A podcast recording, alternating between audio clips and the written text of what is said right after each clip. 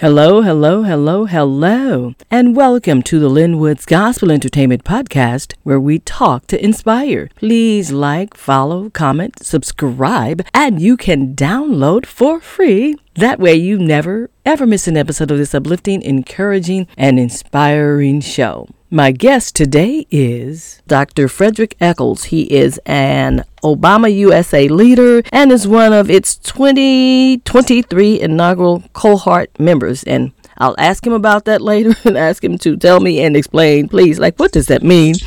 Aside from that, he is an accomplished physician, graduate of the Centers for Disease Control, Prevention's Population Health Training in Place program. I hope I'm getting this right, folks. And uh, Morehouse Medical Diverse Executives Leading in Public Health program. He's part of that and public health consultant. And that's not even half of, of what this well accomplished doctor has done in public health and just out there in the community um, doing things at large. So, Dr. Fredrick Echols. Welcome to the show. Thank you so much for having me. It's a pleasure to be on with you this morning. Oh, we, we thank you. Let's say I thank you because I'm the one talking to you right now. But, but I appreciate you taking time out of your busy schedule to join us. And off mic, he was like, I could tell he was rushing, coming from somewhere, from meeting to meeting to meeting. So we're blessed to have him on this morning.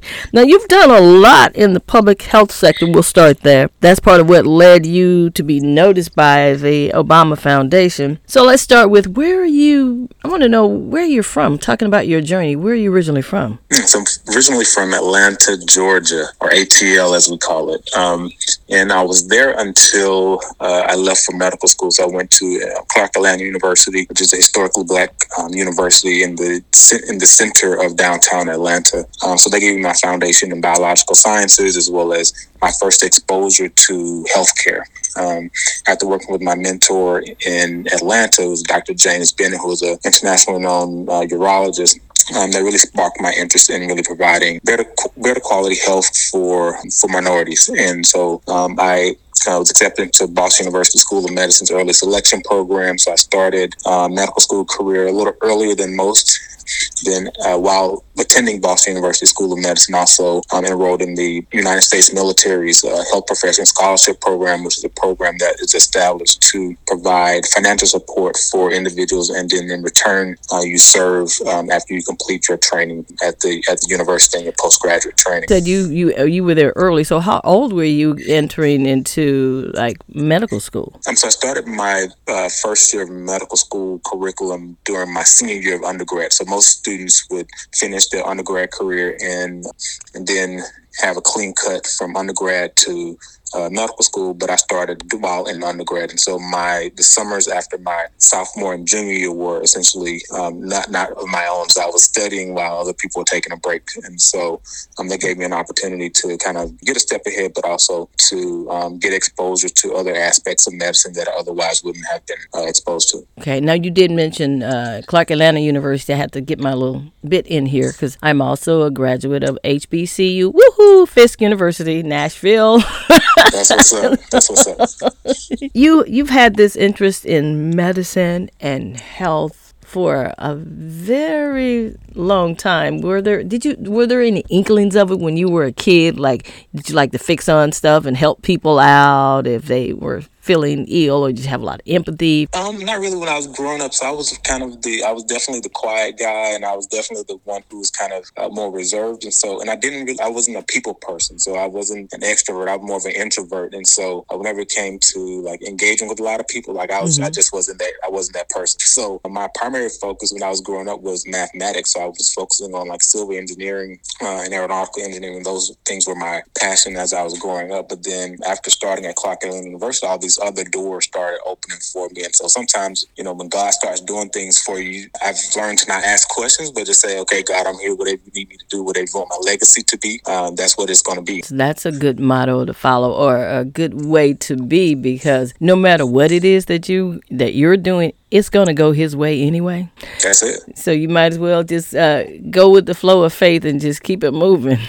that was a large, uh, big lesson for me to learn because I think sometimes, as I was having, was having trying to create my own path, mm-hmm. you know, that were keep running into roadblocks, and then at some point you just have to say, okay, what I'm trying to do isn't working out the way that I wanted it to. So Lord, whatever you want me to do, I and then that that full surrender piece is kind of uh, the most most challenging piece because at least for me, I'm a type A type of guy, and so I like to be in control of some things. Mm-hmm. Um, but sometimes we have to learn how to how to surrender. Yes, we do. It saves us a lot of uh, heartache and wear and tear on our souls. Absolutely. Oh, that was a good line, wasn't it? Saves you a lot of wear and tear on your souls. I'm gonna have to write that down, Dr. Echols.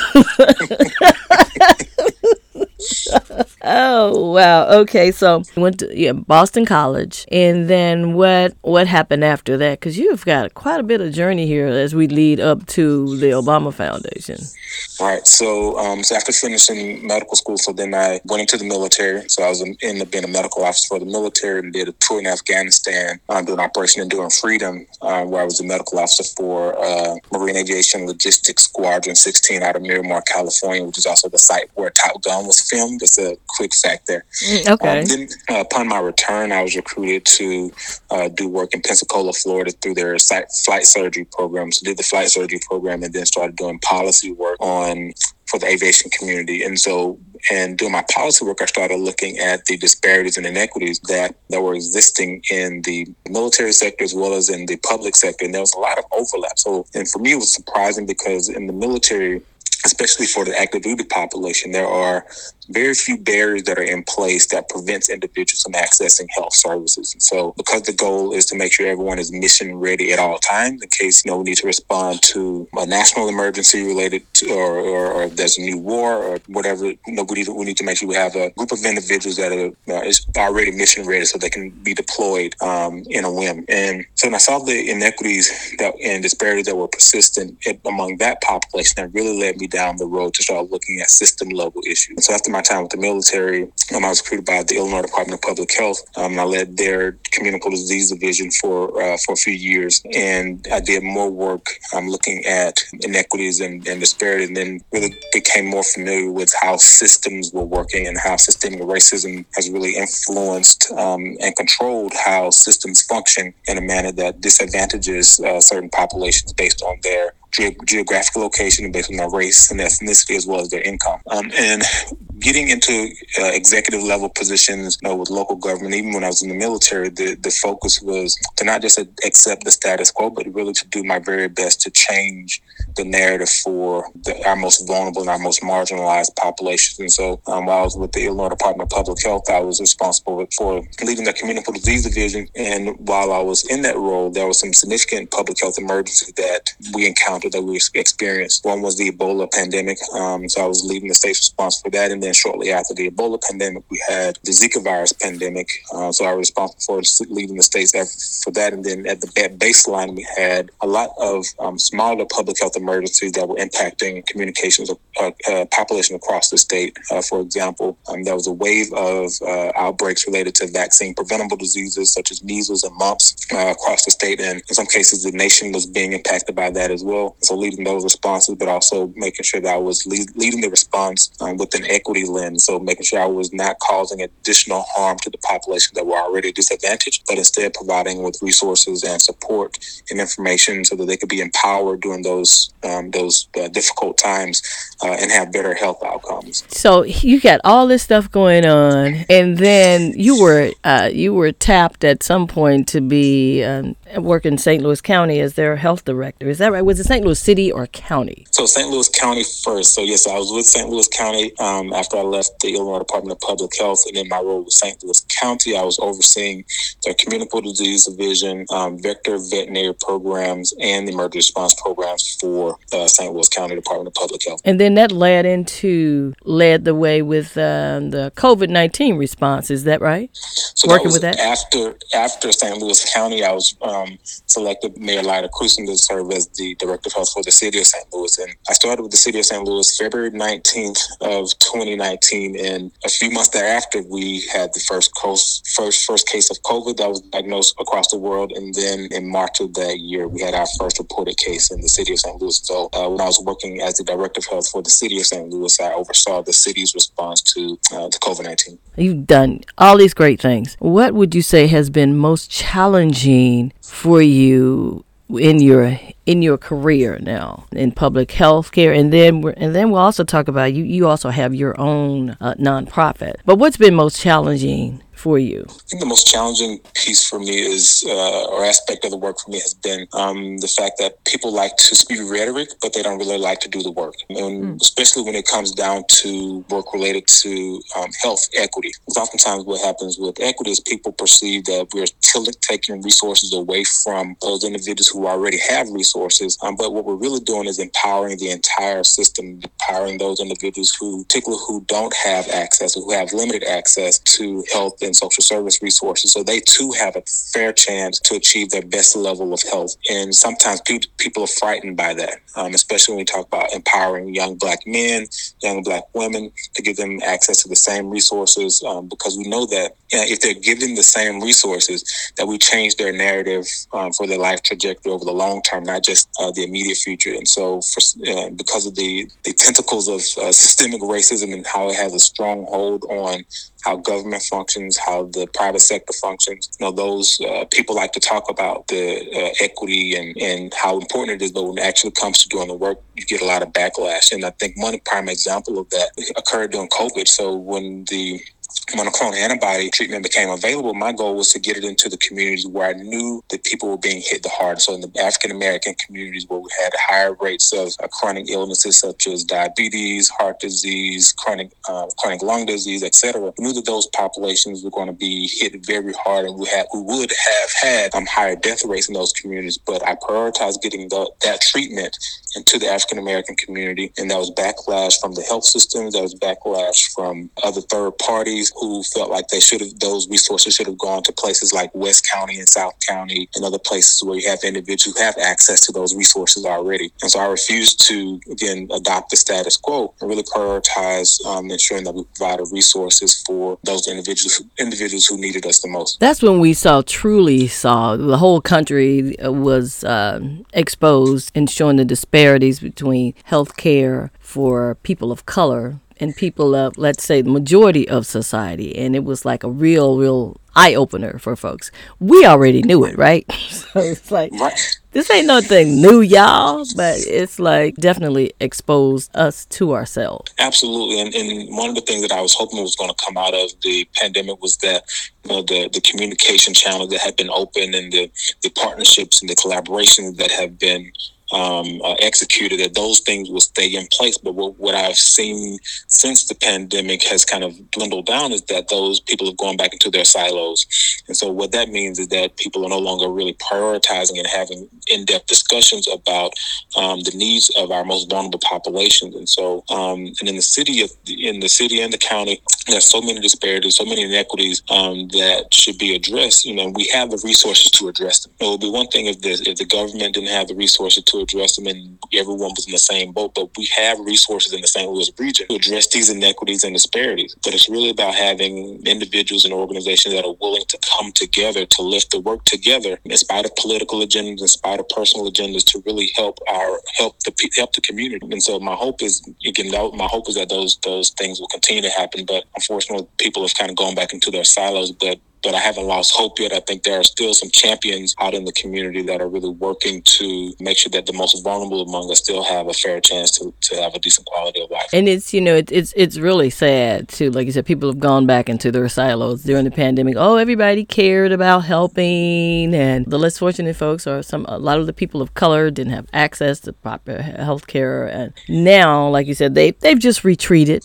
And it's something that didn't just happen here. It was all over the U.S. That and they've done the same thing in every every major uh, metropolitan area. They've gone back into your quote unquote silos. Mm-hmm. Now let's talk about the Obama Foundation. How did you come to their attention and then tell us what does the Obama Foundation do in case there are people out there that have no idea what it is that they do. And so the Obama Foundation is uh, President Barack Obama's philanthropic arm of his of what he's doing now, and so his foundation is responsible for um, creating fellowship programs, internships, uh, internship programs for different populations, and they also do a lot of work in community. I think one of the big folks, the big focus right now is the presidential library that's being built in Chicago, and then what that will mean for the um, not only for the city of Chicago, but what that will mean for the nation and for the world. Over the last five years or so, Dr. President Obama has been working with lead, leading leaders across the world, but he didn't want to continue working with leaders who have been established. He wanted to really um, create a pipeline for um, leaders who are willing to, willing to challenge the status quo in democracy across the globe. And so he started um, this leadership program in, in, three other areas of the world. So um, he's done them in Europe, Asia, and Africa. Um, then this year they wanted, they really wanted to do one in the United States, and this is the first cohort that of leaders in the United States. And the goal is to provide them with tools, resources, information, so that they can um, be better equipped to again challenge the status quo in democracy, and make democracy more more just and equitable. Now, you were chosen in 2023 as an uh, Obama Foundation USA leader. So, what yes. is it that you do in that position? Uh, so, in this position, so I work really closely with the Obama Foundation staff. So, there's a lot of training and development that we're going through, but I'm also working with them to um, connect to other leaders across the globe. For example, um, uh, a few weeks ago, I had, I had the opportunity to meet with uh, individuals from Africa who are addressing, trying to working to address some of the same issues we're facing here in America as it relates to access to health services. So, when we think about rural Missouri, for example, a lot of the issues that they have related related to limited Wi-Fi, limited access to technology. Other countries, particularly countries in Africa uh, and across the world, have those same challenges. And so our goal is to kind of work together and, and create a think tank around what types of policies will be most effective to helping address the root cause of those issues, but also to make sure that whatever solution is established, make sure those solutions are sustainable over time and that there's proper uh, support from the responsible uh, government authority. Mm, before I get to my next question on, on the Obama Foundation and US USA leader, talk to me a little bit about your nonprofit, and then we'll jump back into the Obama Foundation. Yeah, so my pro- my nonprofit, which is uh, Population Health and Social Justice Consulting LLC, is um, was created um, because of the challenges that I was seeing in my time with uh, local and state government. So one of the challenges with local and state government, as we talked about before, has been you know, these silos that exist. And so um, when silos exist, you know, we, we miss opportunities to leverage our funding, leverage our expertise, leverage our resources um, to better meet the needs of community. And one of the things that one of the things I was able to accomplish while working for the uh, the city of St. Louis and in St. Louis County was leveraging those other areas of government and even in the, in the private sector to better meet the needs of the community. I think a prime example of that was the work that I did during COVID, overseeing the implementation of the city's first evidence-based violence prevention program. Um, so when we initially received the information on the program, or at least when I was asked to lead that initiative by Mayor Krewson, I looked at the template that was kind of created or that was being modeled in other areas areas. And the question that um, I raised to them um, was okay, you have individuals come in and they help de escalate situations, but then what happens after the de escalation? Mm. So, because we know that individuals who are vulnerable, they're going back to the same environments that make them, that increase their risk for committing acts of violence and also um, acts of, of uh, other illegal uh, activities. And so, what were we doing? My question to the to the team was, what are we doing to address the root cause of the issue, not just in the to de-escalate situations. And so, as I built out that program, I made sure that we connected with organizations that were able to provide comprehensive wraparound services to meet the unmet needs of individuals who are deemed to be high risk. Because, for example, uh, food access that's something that is really challenging. And the food access, food could be inaccessible not only because of for local geographical reason, but it could be inaccessible because the individual isn't making livable wages. Mm. And so a lot of the people who are higher risk, you know, that could be the tipping point for them to commit an act of violence or an act of uh, another illegal activity, such as. And so by connecting with organizations such as Urban League of Metropolitan St. Louis and Employment Connection, we were able to not only de-escalate situations in the field, but we're also able to get those individuals who are higher risk connected to other critical wraparound services such as uh, food assistance, utility assistance, mortgage rental assistance, jobs, job training, etc. And so they have a fair chance too of reacclimating to society because um, we were dealing with some of the one of our most vulnerable populations, which are uh, individuals who are justice involved. And I wanted to make sure we were giving them a fair chance because as I looked at the types of opportunities they were being afforded when they re- were discharged from uh, the penal system. Mm-hmm. Uh, the one thing that I found was that some organizations were just cre- um, hiring them because it, allows them to check a box versus really making sure that they were re- receiving a livable wage and, and, making sure they were receiving um, uh, comprehensive benefits. And so we have individuals who are just involved they, and, and, they're not making a livable wage, they're struggling to put food on their table, they you know, have difficulty uh, attaining transportation, uh, but, but yet they're working hard because they're really trying to do the right thing.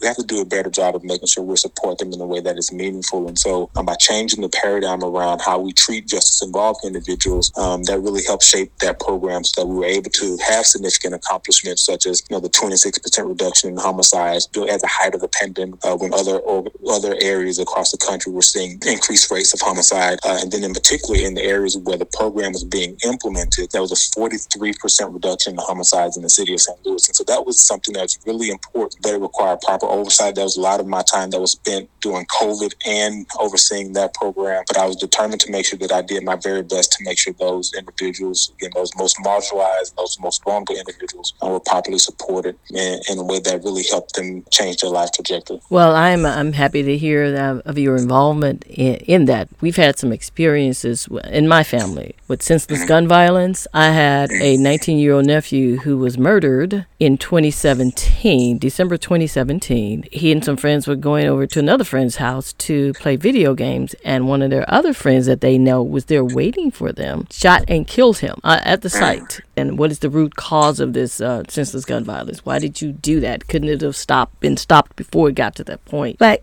anyway, I'm just chiming in. But uh, but I think you bring uh-huh. up a really good point. So I think you know a lot of the focus in the United States has been you know, um, dealing with the aftermath of gun violence, not mm-hmm. working upstream, but we have to work upstream. So these, the little kid, the little, the little boys and girls that, you know, when they're in elementary school, preschool, even mm-hmm. like having, starting having discussions about them of what health really means um, is really important. But then also working with their parents. I think right now we have a generation of younger parents who are ill informed, in some cases uneducated about some really critical topics. So we really have to do a better job of working with them and educating them um, mm-hmm. but doing it in a way that is meaningful to them. I think in government, so we have this, there's been this really horrible practice of just packaging information and getting it out and expecting people to adhere to the recommendations. Not understanding that in places like the city of St. Louis, the amount of illiteracy that exists amongst our most vulnerable population is extremely high, mm-hmm. extremely high. And so, working to, to address those those key issues, the, the education system has failed our students uh, and failed our adults. And so, when we're working to create initiatives, we really have to make sure there's the information that's being packaged and released is done so in a way that is, can be u- useful to them uh, and not just doing something as a checkbox because we have federal funding. As we move on to wrap things up here, in reference to the Obama Foundation and you as an Obama USA leader, how can we get more information on that and how can people connect with you uh, in the digital space of things? And so the um, for the Obama Foundation, so they have a lot of different activities that are going that are going on. They, they do a lot of promotions through social media, so whether Facebook, Twitter, Instagram, and so if you click on those links, um, that'll take you to their website, and then you can just sign up for their newsletter, which comes out regularly. Um, that gives you information on what the foundation is doing. People who are interested in getting in, in touch with me, they can primarily contact me by email, which is my first name dot last name at gmail, which is fredrick.echols at gmail.com. And they can also follow me on on platforms like uh, Facebook. So if you go on Facebook and Google Fredrick Echols, I'll, I'll pop up. And so um, feel free to reach out to me via Facebook or via email. Uh, and I try to do my very best to respond in a timely manner. All right, then. So that's Fredrick, uh, F R E D E R I C K. Uh, F R E D R I C K. See, we have to spell stuff out here, Dr. Echols. and Echols, E C H O L S. Is that, did I get that part right? Yes, yes, yes. Thank you so much for joining us today. And um, we wish you all the best and God bless you in everything that you do as you continue to do the work that is making a difference in the lives of people around the world. Thank you so much. Uh, thank you so much for having me. And thank you, folks, for joining us once again for another episode of the Lin Woods Gospel Entertainment Show. Make sure that you subscribe right now, and you can do it right now by pressing that subscribe button. And that way, you will never ever miss an episode of this uplifting, encouraging, and inspiring show. And by the way, you can download for free. Now, if you'd like to reach me, Lin Woods, you can find me on X, formerly Twitter, at Lin Woods. Or you can find me also at Facebook and LinkedIn at Lin Woods, or TikTok or Instagram at Lin Woods 96. This has been the Lin Woods Gospel Entertainment Show, where we talk to inspire. And a Merry, Merry Christmas to you and a Happy New Year. God bless.